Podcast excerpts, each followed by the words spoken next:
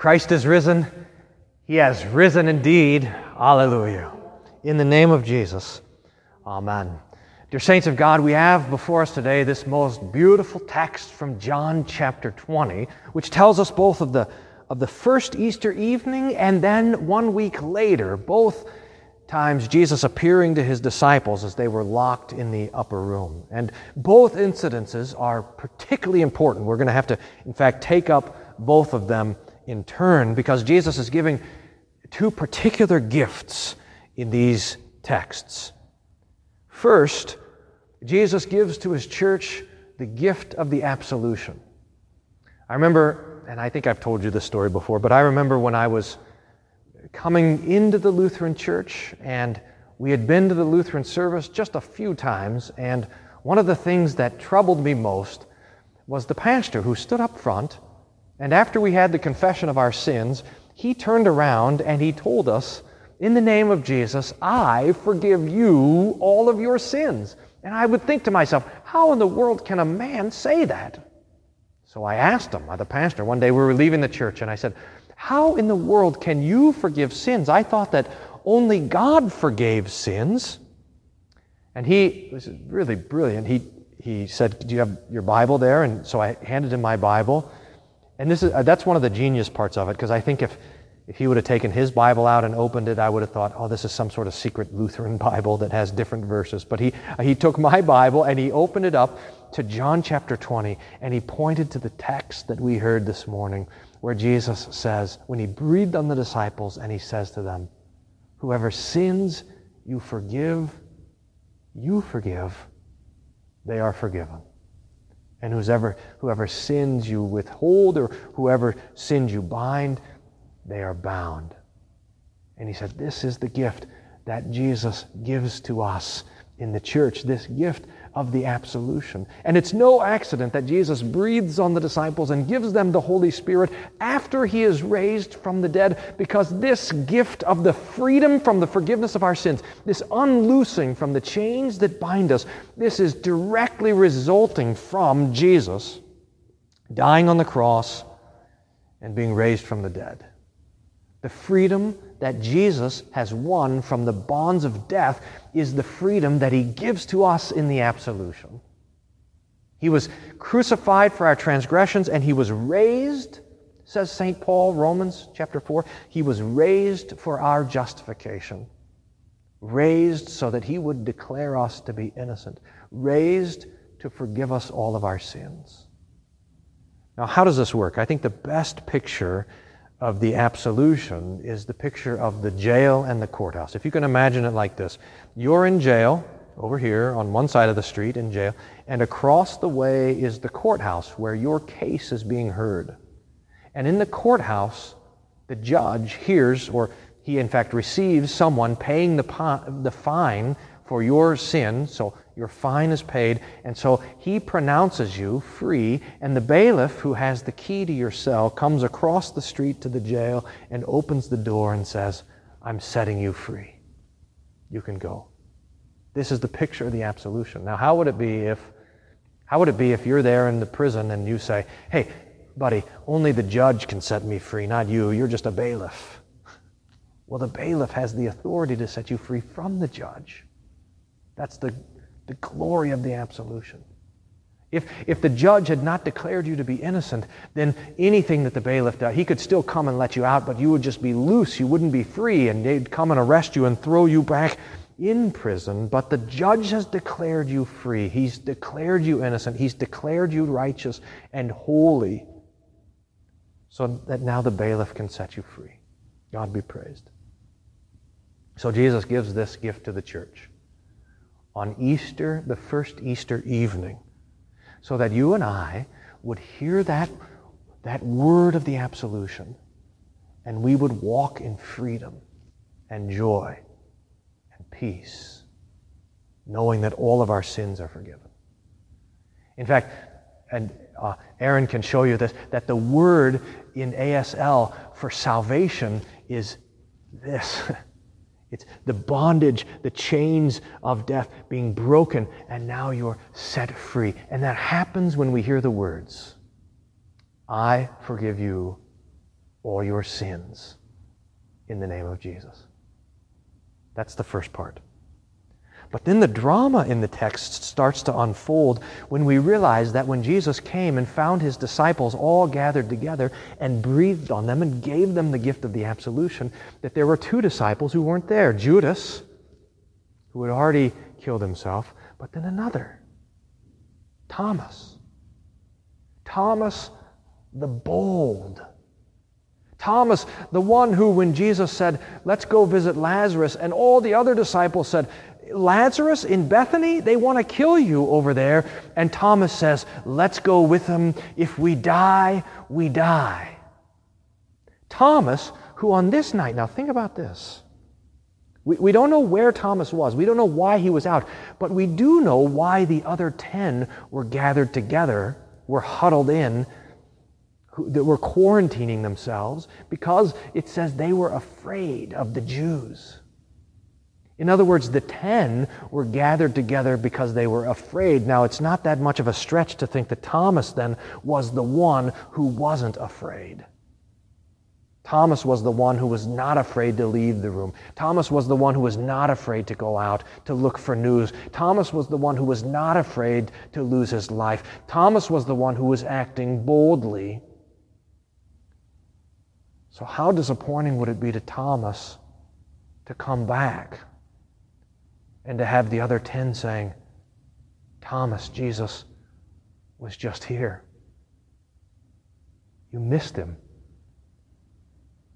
Imagine Thomas thinking, Jesus, how could you do? Couldn't you just wait for me to get back?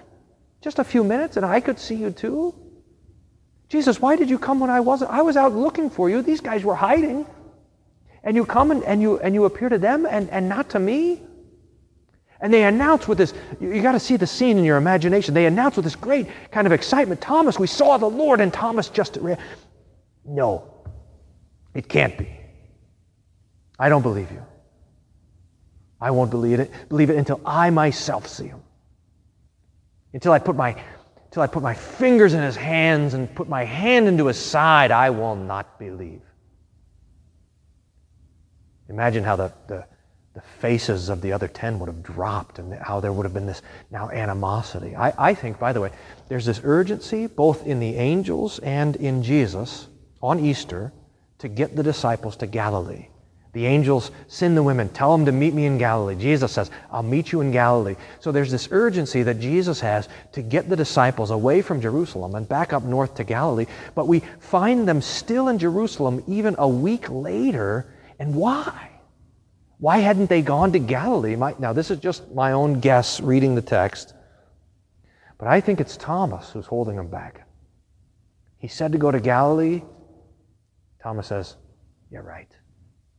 In fact, I have this picture in my own imagination of, of, the, of the 11 in the upper room all week, and the 10 are over there on one side, and Thomas is over here by themselves. There's 10 believing and Thomas doubting. There's 10 trying to contain their excitement, and Thomas trying to contain his anger. And they would have talked and argued, and that would have simmered down, and now there's nothing they could say. And this is the state that we find the disciples eight days later, a week later, the Sunday after Easter, when Jesus again comes and appears to them. The text goes like this Eight days later, his disciples were inside again, and Thomas was with them. Although the doors were locked, Jesus came and stood among them and said, Peace be with you. Then he said to Thomas, Put your finger here and see my hands. Put out your hand and place it in my side. Do not disbelieve, but believe. And Thomas answers him, My Lord and my God. This is stunning. In fact, this is one of the most beautiful confessions of faith in Jesus and the divinity of Jesus. And we see in this text how much Jesus loved Thomas to come back and to give him the gift of seeing his hands and his side. But it's not just the love of Jesus for Thomas, it's the love of Jesus for you. Because Jesus goes on to say, Have you believed because you have seen me? Blessed are those who have not seen and yet have believed. And this, and this word brings both of these visits of Jesus to the upper room on Easter and a week later, it brings them together with this biblical truth that Jesus, raised from the dead, desires most of all to get the benefit of his death and his resurrection to you, to your family, to your neighbor, to the world, but to you.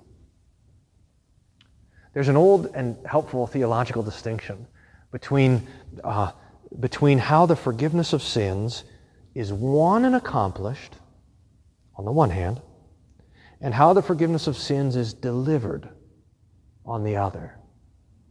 Now, this is, this is really important for us to get our heads around and our minds around, and it's really quite wonderful when we do. Jesus won the forgiveness on his cross, but he doesn't deliver forgiveness on the cross. He delivers forgiveness in his word, in his sacraments, in the forgiveness of sins, in the absolution. Do you see, the tomb of Jesus is empty Still, it's empty today. But God's Word never returns empty. And by His Word, He brings to you the victory that He won over sin and death and the devil. In fact, by His Word, Jesus is closer to you now, right now, at this moment, Jesus is closer to you than He ever was to Thomas on the Sunday after the resurrection. His eternal life is your eternal life. And you, by your baptism, by your faith in God's Word, have already been raised with Christ, St. Paul says, and seated with Him at the right hand of God. Now, it's true that we do not yet see it. Remember how Jesus says, Blessed are those who believe and yet have not seen. We don't see it yet. We don't see all the gifts that Jesus has given to us. We don't see Jesus in his glory, the glory of his graciousness. We, for a while, still walk by faith, not by sight.